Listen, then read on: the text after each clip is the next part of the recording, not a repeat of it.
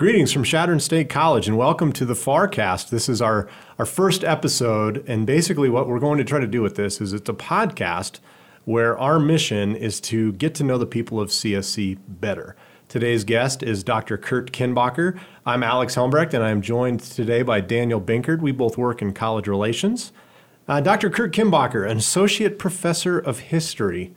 What does that mean? Is that how you introduce yourself right off the bat? No. Usually you say, hi, I'm Kurt. Okay, okay. I, I, just didn't know, you know, once you receive that doctor status, you know, do you, do you tell that to everyone? Is it included on oh, your correspondence? And Well, like right away, it's like, whoa! but after a while, I mean, I tell my students, and some of them actually listen. Uh, you said that it's an anthropology experiment because I teach those classes as well. It's like, what's the the culture of Chadron State College or all colleges, or are we a rank society? Sure. Um, so uh, you know, they try to figure out how to address me.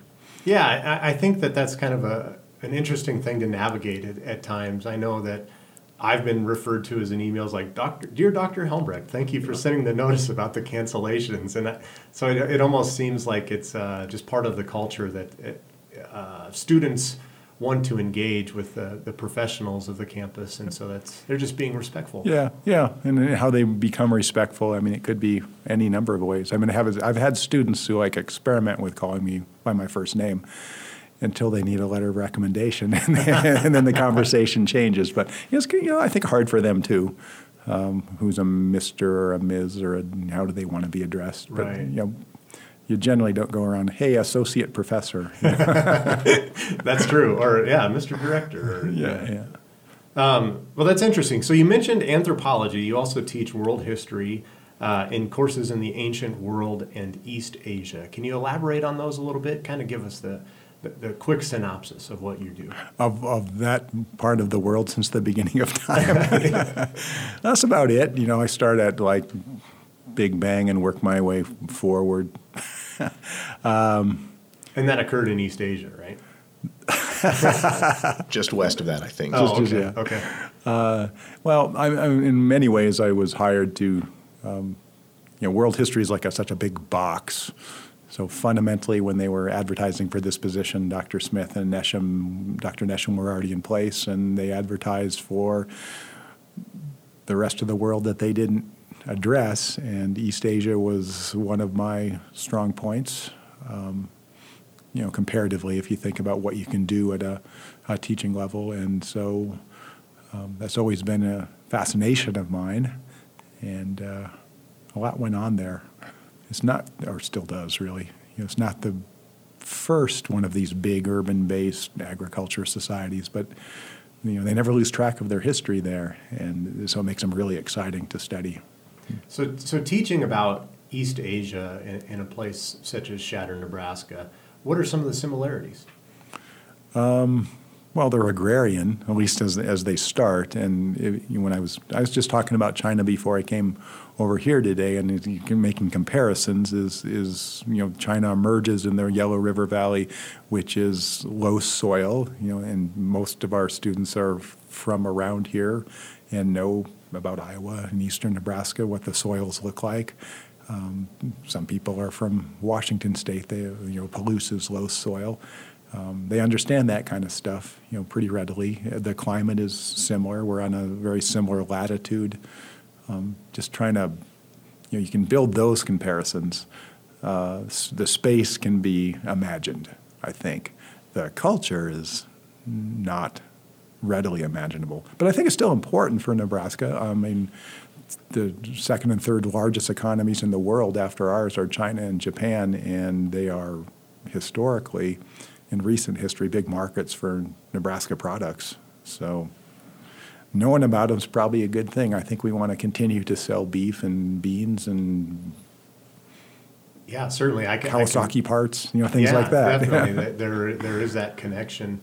Uh, how, how, many times have you traveled to China and Japan? Um, just once. That's a long way away. uh, sure. yeah. So no, I've uh, um, not traveled extensively in Asia, um, but I have uh, been over there and um, you know really enjoyed my stay. People are lovely, very very polite people. Nice. I'm Well, that, that's another similarity to Nebraska. That's true. Polite and the, the, the, the tendency to be quiet. Um, you know, another characteristic that when some when people from outstate come to Nebraska, the you know the students aren't talking because well they're being polite. You know the way that they modeled. Um, yeah, so until they get to know you, people are quiet. Sure. Uh, so you cultural anthropology is another one of the areas that you uh, teach. Can you kind of explain that? What's the what's the elevator speech on, on what that is? What is anthropology? Anthrop- anthro is human. Ology is the study of. It's the study of um, existing societies. Okay. um, how it comes down to. It's, uh, it's I, I like it. I think it's a really fun class to teach, and it's not. You know, I, my PhD's in history. My minor field was anthropology. I have the one credit over the minimum of anthropology to be teaching at the undergraduate level. So, uh, um, uh, you know, I was excited to have an opportunity to, you know, even deal with it on a regular basis. But it's, uh, you know, when the discipline started, they were studying so-called primitive people because they thought that modernity in the late 19th century, when the disciplines found it was going to overtake all of these other cultures and we'd all be assimilated into some sort of Western amalgamation. Um, but it's not really worked out that way. Um, so it's you know looking at the culture through the window that that culture is Okay. which you know in Chadron is you know the culture we can study is Chadron State College because it has a culture as well, and then we make comparisons to other world cultures through you know the kind of the concepts and constructions of you know avoid uh, um, things like ethnocentrism and think relativistically if if you're trying to figure out how you know Japanese people view the outside world, try to think like a Japanese person, which in true terms would mean go to tra- Japan to hang out for a really long time and observe. But uh, so our observations are on campus. Okay. So, so how does a, a Chadron State College student or a Chadron State College employee, how do, how do they think or view the world? What, what, what, are, what, are, what are the, uh, the explanations given in, in, in your class? Uh, well, I think they're uncovering the explanations because I'm not going to uh, you know lecture them on what the rules of our society are because there are unspoken rules. There are spoken rules and there's unspoken rules, and you know the spoken rules are pretty easy to come by. I mean, they're you know post it, don't bring your guns to class. I'll write on the uh, please put your cell phones away. uh, um, you know, on the syllabus there are rules. You know, you know my rule is respect, but then I publish all the other rules that are required of an academic society that I'm asked to put in my syllabus. The ones that I think are interesting for them are what are the unspoken rules. So this last week, they could divine, devise their own experiments, but some students kind of the, you know, if you don't know what else to do, hang out in front of a door and watch the rules.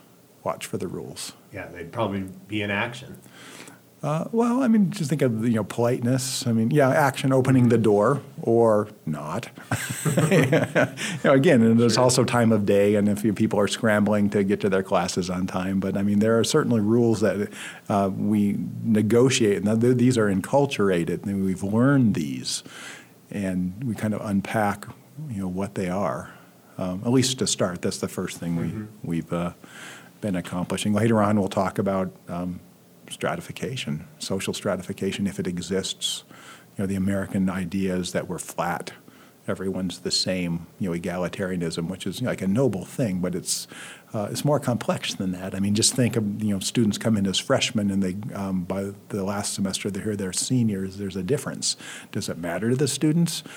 I'm not sure. So I let them, you know, kind of get that idea. I think they know. Um, I don't think they necessarily lord it over people. Same thing goes on in the faculty ranks. Uh, you know, in uh, Asia and Japan, we would, you know, if we were to meet, or I was to meet, you know, say Dr. Ryan, uh, we would bow to each other. He would bow not very deeply, and I would bow a little bit more deeply than him, um, just based on rank and status. We don't do that here, but th- there's still behaviors that might be observable. Sure. So, And have, have you noticed, uh, uh, I guess, a change in those sort of unspoken social rules throughout your career as a, as a professor here? no. I mean, I've only been here six years. So I mean, they not- generally uh, kind of stay the same. uh, well, I mean, again, that's not very long in times of cultural history. sure. Yeah, I've talked to, uh, you know, some people are here for a really long time, including, um, you know, people who are students and come back and then work here, and they remember their days of us, you know, students before cell phones, and you know how it was as you're going down the double walk, and everyone is, you know, hello walk, you know, and uh, now everyone's going. you know, um, and there are unspoken rules about that too. Sure. Um, but I mean, six years is uh, you know culture moves at a pretty rapid pace, but not you know we're, we're observing. I don't think that fast. So I've not uh, not um, yet. Well, we may have to check with you in another six years. well, we'll see. Um, so, so you mentioned earlier uh, you, you got your PhD. That was at the University of Nebraska Lincoln. Y- yes. Um, and you have three degrees from UNL. Two. Oh, two. Okay. Um, so do you consider yourself a Husker or an Eagle? Yes. You can be both. You know, the identity is also part of my work, and the identities are, are not. I mean, they, sh- they they can shift. It's you know, it's not quite code switching, but I mean, on any given day, you are uh, a Chadron State Eagle. You know, here we are. Um, I'm a taxpayer in Nebraska, a citizen of Nebraska. I went to the University of Nebraska, and uh, you know, grew up in Lincoln. Absolutely, I'm a Cornhusker, but I'm also an Eagle um, and a whole lot of other things, depending on what hat I need to put on that day or where I am. If I traveled abroad, I'd be, you know, some tall American guy, tallish. You know, if you go to Japan, you're tall. I need to go visit there then. I think you do. I, I would recommend it to everybody. You know, you know.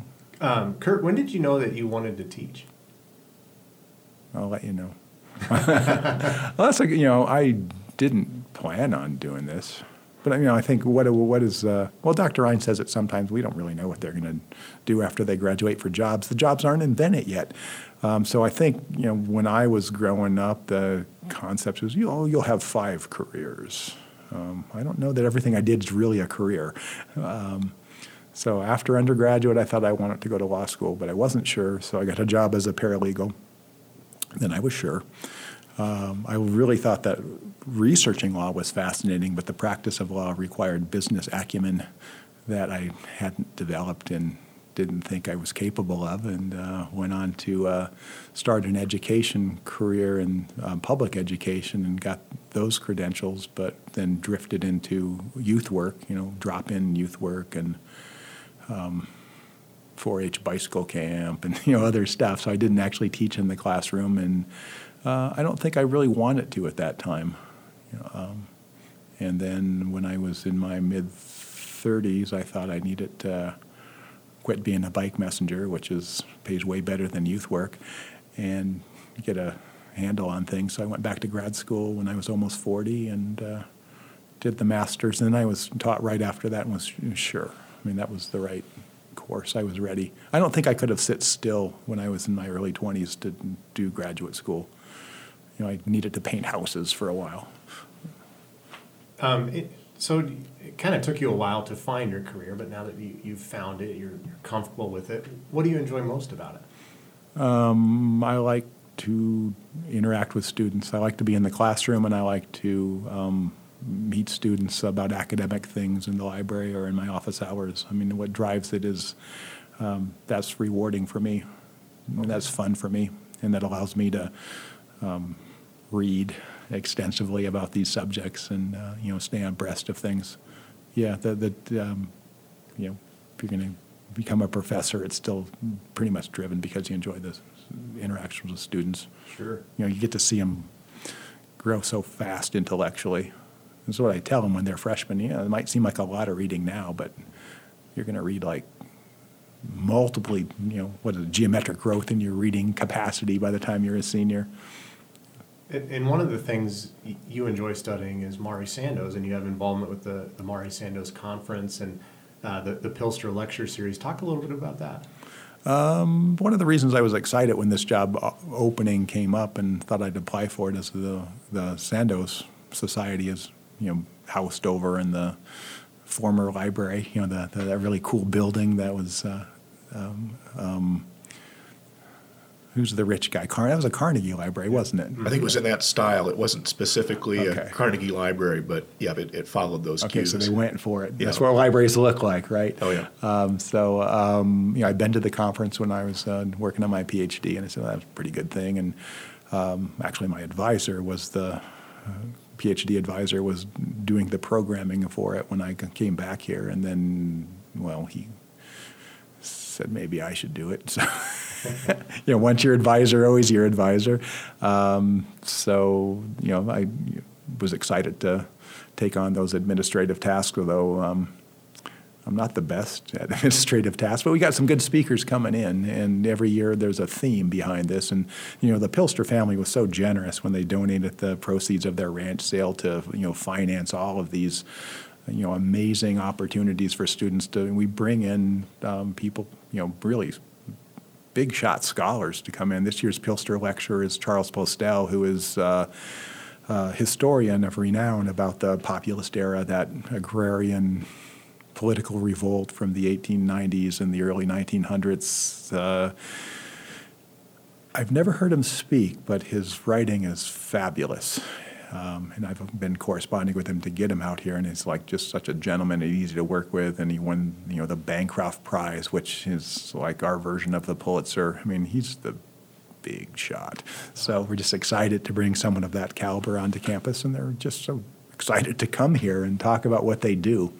So we got him coming um, Thursday the 19th at 7.30 in the ballroom for free. Get that plug in. Y'all come. All right, that is September 19th. right? September Okay. 19th, yeah. So, you know, the, he is a, you know, world-class uh, historical scholar coming to, you know, give a lecture on what he knows and loves best. And he's going to pull it in, you know, um, because, um, you know, the Sandoz world is, you know, built, if you're thinking about Old Jules and when Mari was, you know, living in this part of the world during this era. So he's going to try to pull it into, you know, the local as well. So I think he's excited to come here. Um, and then on Friday, all day Friday the 20th, we have speakers coming in. They're um, going to start the day with uh, an, another populist scholar from the University of Nebraska, Kearney, who's he's talked here before. He's great. Um, he is uh, Jeff Wells. And then at nine, uh, 10, rather, this, we're trying to get this so that the students can come and go as their class schedule because they can just drop in. It's free to the students. Um, Mary Clay Jones, who's a professor of English here, and Chris Steinke, who's a professor of history at Kearney, are going to do a, a little panel about one of the books she wrote about politics. Um, so that should be uh, interesting. And then 11, Maria Munoz, who is a uh, historian of Latin American populism from Susquehanna University out in Pennsylvania.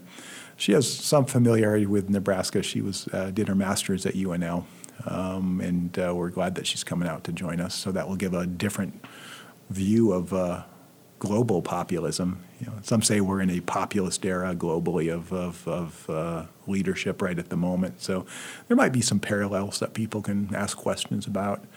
At 1.30, we took a little different bent. We're bringing in Graham Christensen, who's a uh, he's a farmer. You know, he's in Nebraska. He lives out in Oakland, Nebraska. He's like said, "I'm going to come, even though I should be harvesting." but uh, you know, he's he's got a couple of things going on. He's about regenerative agriculture here on the Great Plains, and uh, got a little corporation called Revolt, um, which is you know it's the volts, the important thing. It's about um, solar power. I mean, how do you generate electricity to run your your operations in an affordable way and in a sustainable way? So it should be pretty pretty exciting. I hope we're able to draw some of the rangeland folks, and I invited the FFA over at Chadron High, but you know class hour. I'm not sure what's going to go down. And then rounded out with a panel led by Dave Nesheim, uh, my colleague in history, with, uh, well, he's there, but mostly it's his students who are doing the talking. So a panel of Chadron students at 3 o'clock. And then if anyone needs something to do Saturday morning, 9.30 at the Bean Broker, uh, Lisa Pollard, who is another um, scholar from our state, is going to come and talk about populism and Sandoz.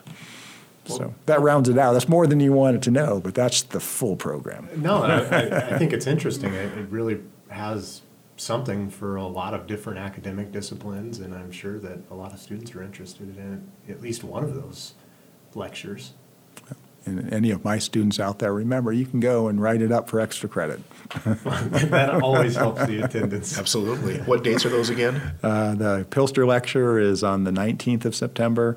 The Sandoz conference on campus is all day Friday over in the Sandoz Center, and then uh, Saturday there is a 9:30 lecture. Um, you know, get some coffee and see what Lisa Pollard has to say. And, and all of those are free and For open? students, they are free and open. Yep, Wonderful. Yep, absolutely.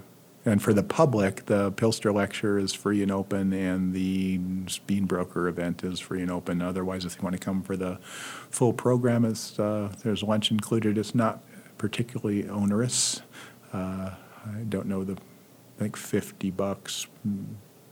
And they, and they can contact you if public's Uh, interested? They can go to the Mari Sandoz Heritage Society and they can register. Okay. Yeah, and I, I'm sure that uh, there'll be someone there who would take their money at the door as well. But it'd be easier, we, we know who to, you know, invite, the, you know, how many people for lunch if they register in advance, but we won't turn people away. Okay, good. And how many years has the conference been going on, do you know? Well, since long before I got here, I mean, there are like posters back from the, you know, they had like uh, George McGovern here and uh, might have been early 2000. Um, but sometime in the 1990s, um, originally the Sandoz Society was housed over in Gordon, uh, and then eventually it finds its way to, you know, our campus. Um, and, you know, as a historian, I should have a more definitive set of dates. I don't. No, that's okay. That's okay. I, I think the, I want to say the Sandoz Center opened in the early 2000s. It might have been, yeah, early two thousands sounds about right. Yeah. Wonderful building, though. And Yeah. If, if people haven't had a chance to, to go through it, it's, it's fantastic. The coffee gallery uh, down in the basement is really good, and um, there's always interesting art shows going on in there, so. And Trudy Denham, uh, in the art department, her work is on display right now. Yeah. And it's, uh, you know, uh, as an art critic, which, you know, is outstanding, but take that with, uh, I don't know much about art, but I'm sure, you know, she's good. I mean, It is fascinating to see that that working in sand because we haven't seen that Yeah. kind of uh, work at least uh, not in the last few years here. Yeah. It's uh, exciting to see that variety. Yeah, it, it is. Uh, yeah, it's a lot different than uh, you know. Last year, you know, when Mary and uh, Laura, uh, also in the art, and put put up their stuff. I mean, they were working in painting and photography. So you know, it's you know fun to be on this campus because there's so many different disciplines and talents. So you know, Definitely. it'll be up for a while. It'll be up. Uh, I don't have the exact dates, but yeah, everyone should you know, walk through, have a look. Yeah, certainly, and even with the uh, the Sheldon art exhibit that's open in M Hall right now, it's a there's a I think it's a there's a Bierstadt over there. Which, if you've ever been to the National Portrait Gallery um, in Washington D.C., they have that huge one of uh, I think it's the Sierra Nevada and with the big couch in front of it. And this, that one's not here, but there is one of his pieces over there, which is really wonderful. And he painted out here too. I mean, he's got uh, Lakota villages, and there, I think he's got a chimney rock in there even. So. Yeah, yeah.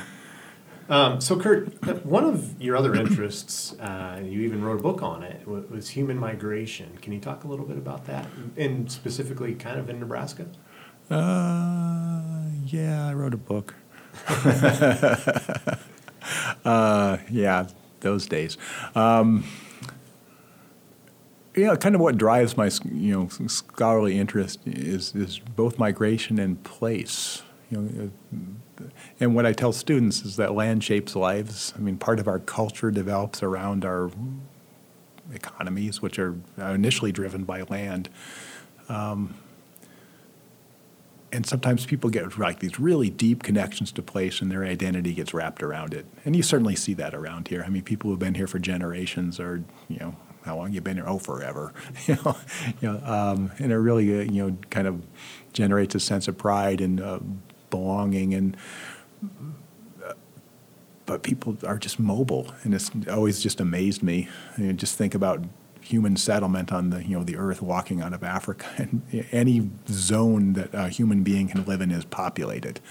Um, and what causes people to pick up and move uh, I, I think there's a lot of uh, rich scholarship that uh, and interest in it. I mean they have to quit being who they are and um, sort of, and find a new place. Uh, sometimes because you know, kind of when immigration scholars think of it as like a push and a pull. So, how do people get to Nebraska? Well, some people come um, because they're refugees. I mean, whatever is going in in their home place is not good, and they're coming um, out of you know sheer fright to get away. And then uh, um, some people are pulled here, and it's usually a combination of the two. So the idea is uh, you, there there's opportunity here.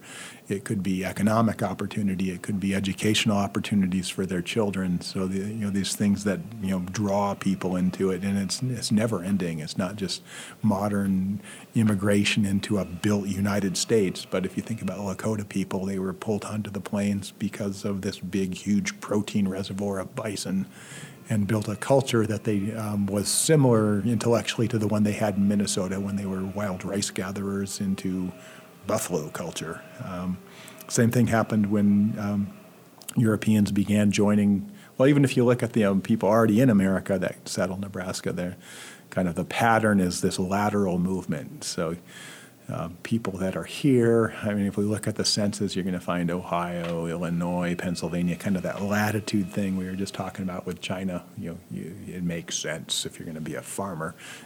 you understand the seasons at least.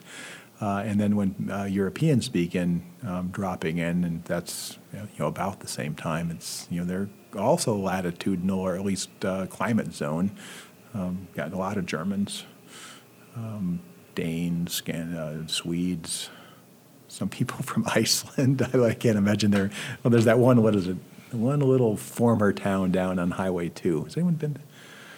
Ringing any bells? There's like a historical marker. These this town oh. was founded by people from Iceland yeah. on the railroad, and I'm sure they just absorbed themselves into the surrounding Danish population. I guess um, Irish. I mean, but uh, you know, you're not. You know, we you know, we, there's certainly there's some Italian names on campus. My inclination is they didn't come to farm, but uh, you know, mine out in Wyoming or something. But you know, people are finding those patterns into places where they're presume they'll do better and that there's some at least spatial familiarity.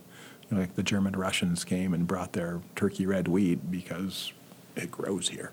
Um, so those patterns are, are pretty amazing to me.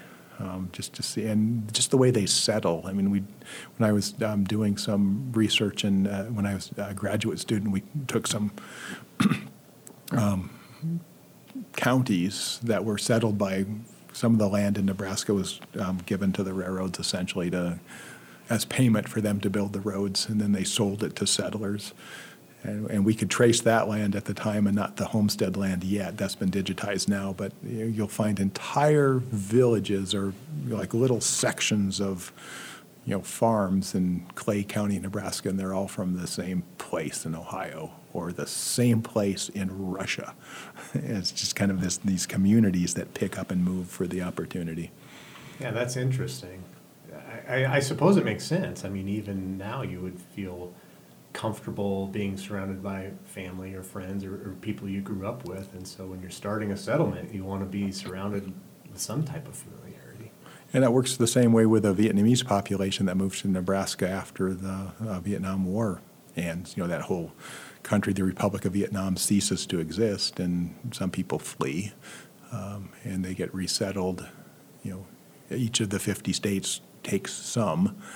Uh, a lot of them congregate into Nebraska because it doesn't look at all like Vietnam, uh, but um, there are advantages. Uh, um, you know, they're urban by this time. They're not going to take up rice farming in Nebraska, nor could they get the land. But uh, homes are affordable education system strong.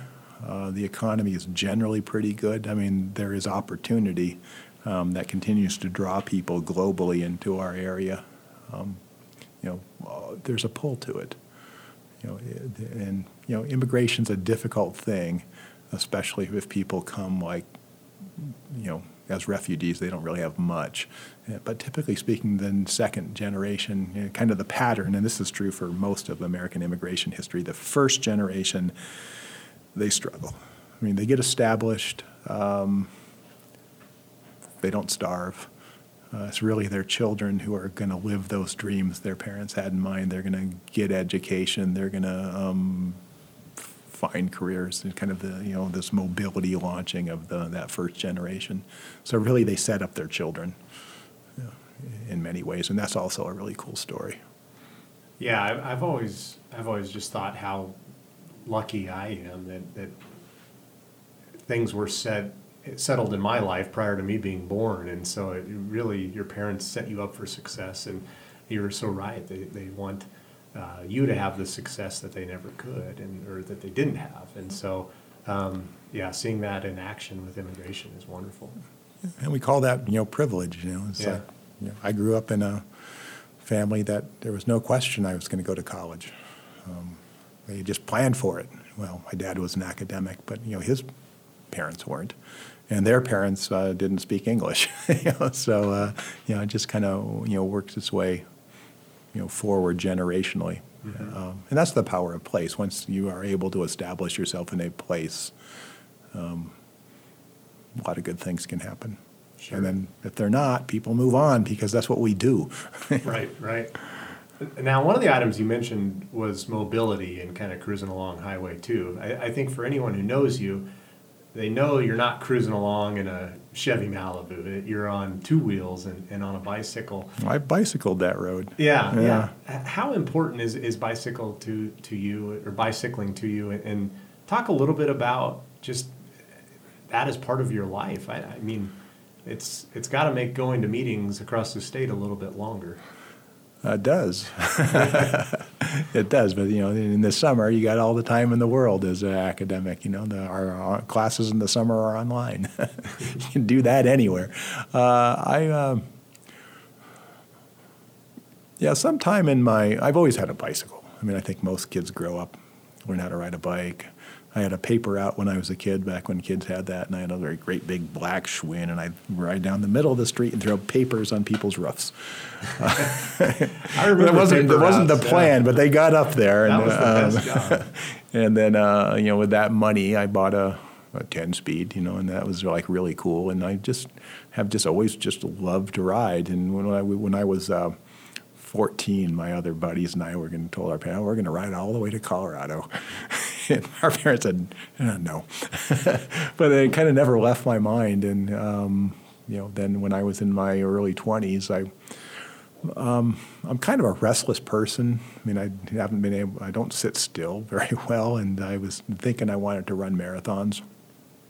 And then I hurt my knee um, because I have the body of a bear, not a marathon runner. And then I, I got a bike and just continued. And, uh, you know, some people ride their bikes long distances with all their camping gear on it, and that looked sort of intriguing. So I bought a bike and strapped a bunch of camping gear on it and rode across Wisconsin. I was living in Minnesota at the time, and that was very satisfactory. Uh, and then I just kept riding. So in 1987, I rode across the country because, well, maybe you've seen those guys. They ride Highway 20. Yeah. You know, um, Yeah. I'm on a, a list serve. I'm in an organization where I host um, cross country bicyclists. Um, and you know, you know, they tell me their stories, and I tell them how to get across Nebraska without too many flat tires, and where the good camping spots are. And uh, if you get to so and so town, you want to eat in so and so restaurant. And you know, the the manager of the Ainsworth grocery store is a cyclist. If you're having a hard time, he can help you out. Um, uh, and um, you know, when I was in my 20s and 30s, I early 30s, I rode a lot of tours. I would, uh, you know, I was a bike messenger, so I would uh, resign from my job and uh, you know spend three weeks riding around Europe. Three weeks, three months, three months riding around Europe, uh, and then, um, well, then like then uh, what I what I find is people riding across the country are either in their 20s or in their 50s and 60s. So I think you guys know what happens in between. A lot of things happen, but it's Yeah. not um, recreation. You got other uh, midlife things you got to accomplish, and then people take off again. So I'm getting getting. I am at that other end. I am taking off again. So the last four years I've been like touring extensively again. Um, a lot of it in Nebraska, but I mean I get farther afield than that. So um, it's just enjoyable um, and uh, satisfies my need to move and see things and it's actually not expensive to do it did I, what, what question did you ask Well, just just uh, in a roundabout way to get you to talk about the bike ride uh, um, and how much you enjoy it. And What like what's a typical day when you're when you're touring? How far do you ride? You look for a place to camp. If it's raining, what do you do? Just stop over and find some shelter. And, Well, I have a job now, so in the so summer, I'm in to sleep summer. indoors. I mean, you know, the kind of the difference between when I was in my 20s, when you'd actually leave your job, and when you got to, you know, you're on a per diem. You got Yeah. you got to budget it out, and if there's going to be a crappy day, you're going to be out in the rain. Today, I can stay in a hotel, which is you know really nice. Yeah, but sure. uh, um. Uh, a typical day. Um, well, you know, I'm I just turned 60, so I'm, um, um, you know, thinking hard about you know I got to ride across the country again because you know, I only got 19 more years statistically left. I better do it while I'm standing well. um, yeah, comfortably right now, um, 60, 70 miles. Um, some days, like when the wind's blowing really hard and you're riding into it, it's like pff, none. Yeah. or you know, 30 to the next town, and I'm Mm-hmm. gonna you know just you know take the rest of the day. But you know, 60, 70 miles every day is pretty comfortable. I can still bang out 100 occasionally if needed. It's you know, it, uh, you know, like the first 40 miles come pretty easy. Um, can be a little bit of work after that, and then when you get above 70, it sometimes. Um, Sometimes it's not as much fun. time, time for the ice bath. Nothing like that, but uh, um, yeah, if you know, if there's a shower on the other end of it, that, that kind of makes it worthwhile sometime. certainly. Um, and then you know, Nebraska's great because a lot of the little towns have campgrounds like in town, which is you know the state parks are fantastic too. But um, if you're just thinking about Nebraska, camping in like Cody, you know, you got a nice campground, you got a bar and grill next door, go get a cheeseburger, see what the locals are up to. I mean, kind of eating your way across Nebraska on cheeseburgers. Um, Well, Not for the ca- everybody. you're burning the calories. I think I calc- we tried to calculate that once when I was like younger and rode even more miles. It's like when I rode cross country, 75, 80 was average. Um, I don't know how we came up with this, but you, you just really can't eat that much. Um, well, you can, but maybe 6,000 calories a day if you're really hot on it. Um, I think my metabolism slowed a little bit since then, but Yeah. you, you need to eat, that's for sure. Yeah. You know, so when the people come through that are touring, it's like, you know, they want food, they want a shower, they want to do their laundry, and they want some Wi-Fi, and everything else doesn't matter. you know, kind of gets down to you know just a few basics of what you know human comfort could be. Yeah, it's interesting that, that Wi-Fi has kind of elevated itself into a, a, Sure a necessity. That's true. Well, well, when I when I rode across the country in 1987, you no Wi-Fi. Um, I just wrote postcards, and then like my dad uh, at work had a map and put a postcard. You know, and people at my work I was coming back to put postcards. Where So- you were at. But you know, I didn't. I think I called you know a few people over the course of a couple months, but. You know, phone calls were expensive too. You know, you're looking for a phone booth and all the quarters, and you Yeah. know, so no, it's, you know, that is a little bit different scene because some people are navigating just by their things we call phones right now, um, which aren't always accurate. And a, a Chinese um, person, young man riding from, oh, I think Southern California, he was heading to Boston, and he was. I still don't know what road he was on, but um, he didn't have wide tires, and he was on some dirt road that appeared to be a shortcut on the map, and he couldn't ride any farther.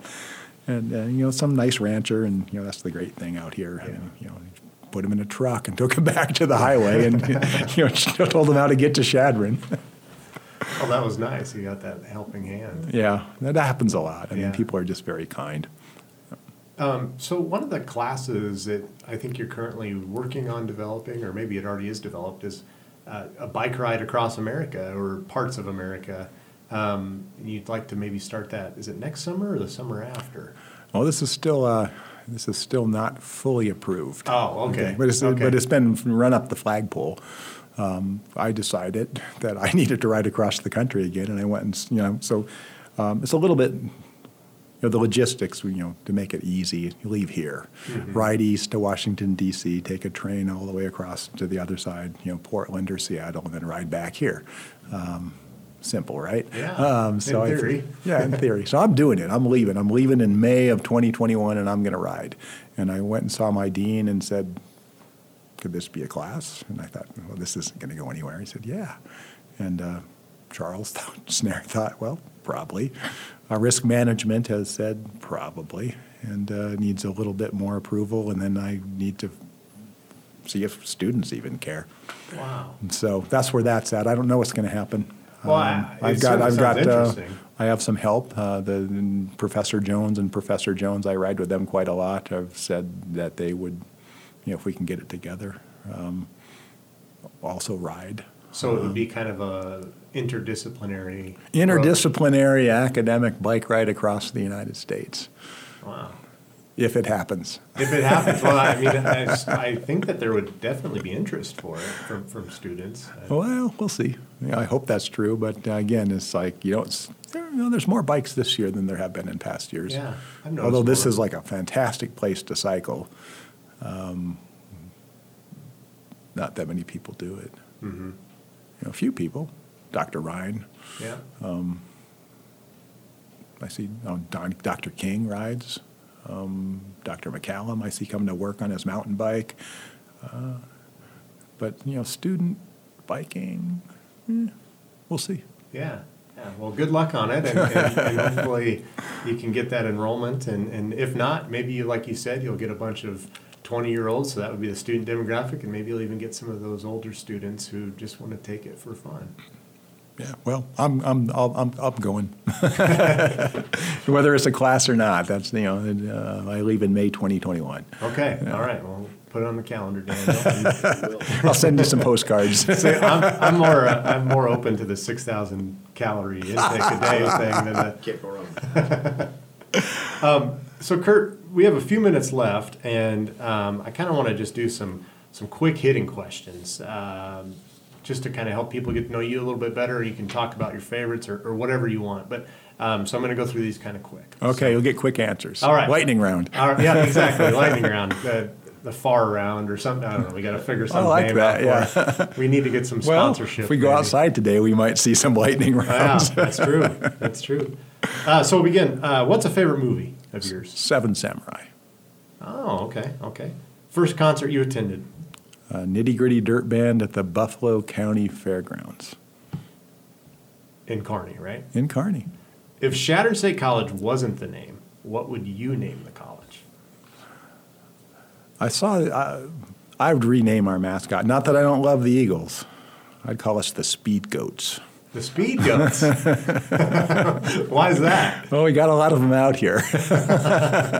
There's a lot of schools called the Eagles, and although we got Eagles too, I saw a bald and a golden this weekend.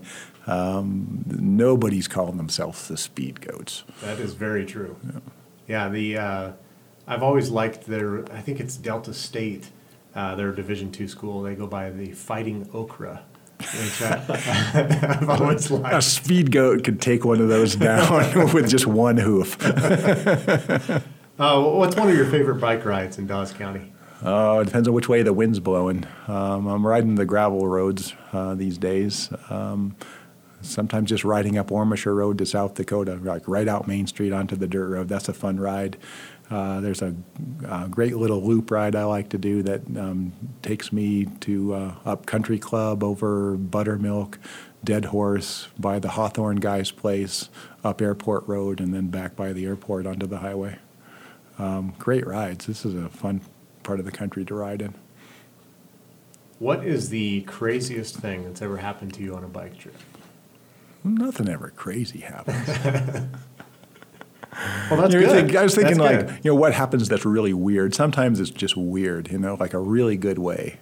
Like when I wandered into Hungary from a, a what's now Slovakia, it's like the guy at the border crossing took my passport, and I thought I was in deep trouble. And then he came back because he needed to learn how to say good morning in English, and then it just got weirder. You know, I ended up uh, in a, um, well, Hungary. the quick answer. This is the lightning round. It's weird in Hungary okay, all right. and I recommend it. We didn't get a chance to talk about some of your other interests, but I, I know you have other interests, uh, fishing and playing banjo. Um, what's one of the best fish recipes you have? Uh, I'm a fly fisherman. I put them back, catch and release. Okay, so the recipe is let them go. Let them go. Okay, and finally, this is important for anyone who works at Chadron State College or lives in Chadron. How many times have you been to the top of C Hill? Well, at least a hundred. When I got here, I had a um, an aging Airedale dog, but she was really active all the way through her early teens, and she wanted to be up there once a week to see what was going on. So uh, that was one of our favorite stomping grounds when I still had her. Excellent. Well, thank you, Kurt. Kurt, I really appreciate uh, taking the time today and, and visiting with us. And you've been a wonderful guest, and thank you. Well, thank you guys. It's been a pleasure.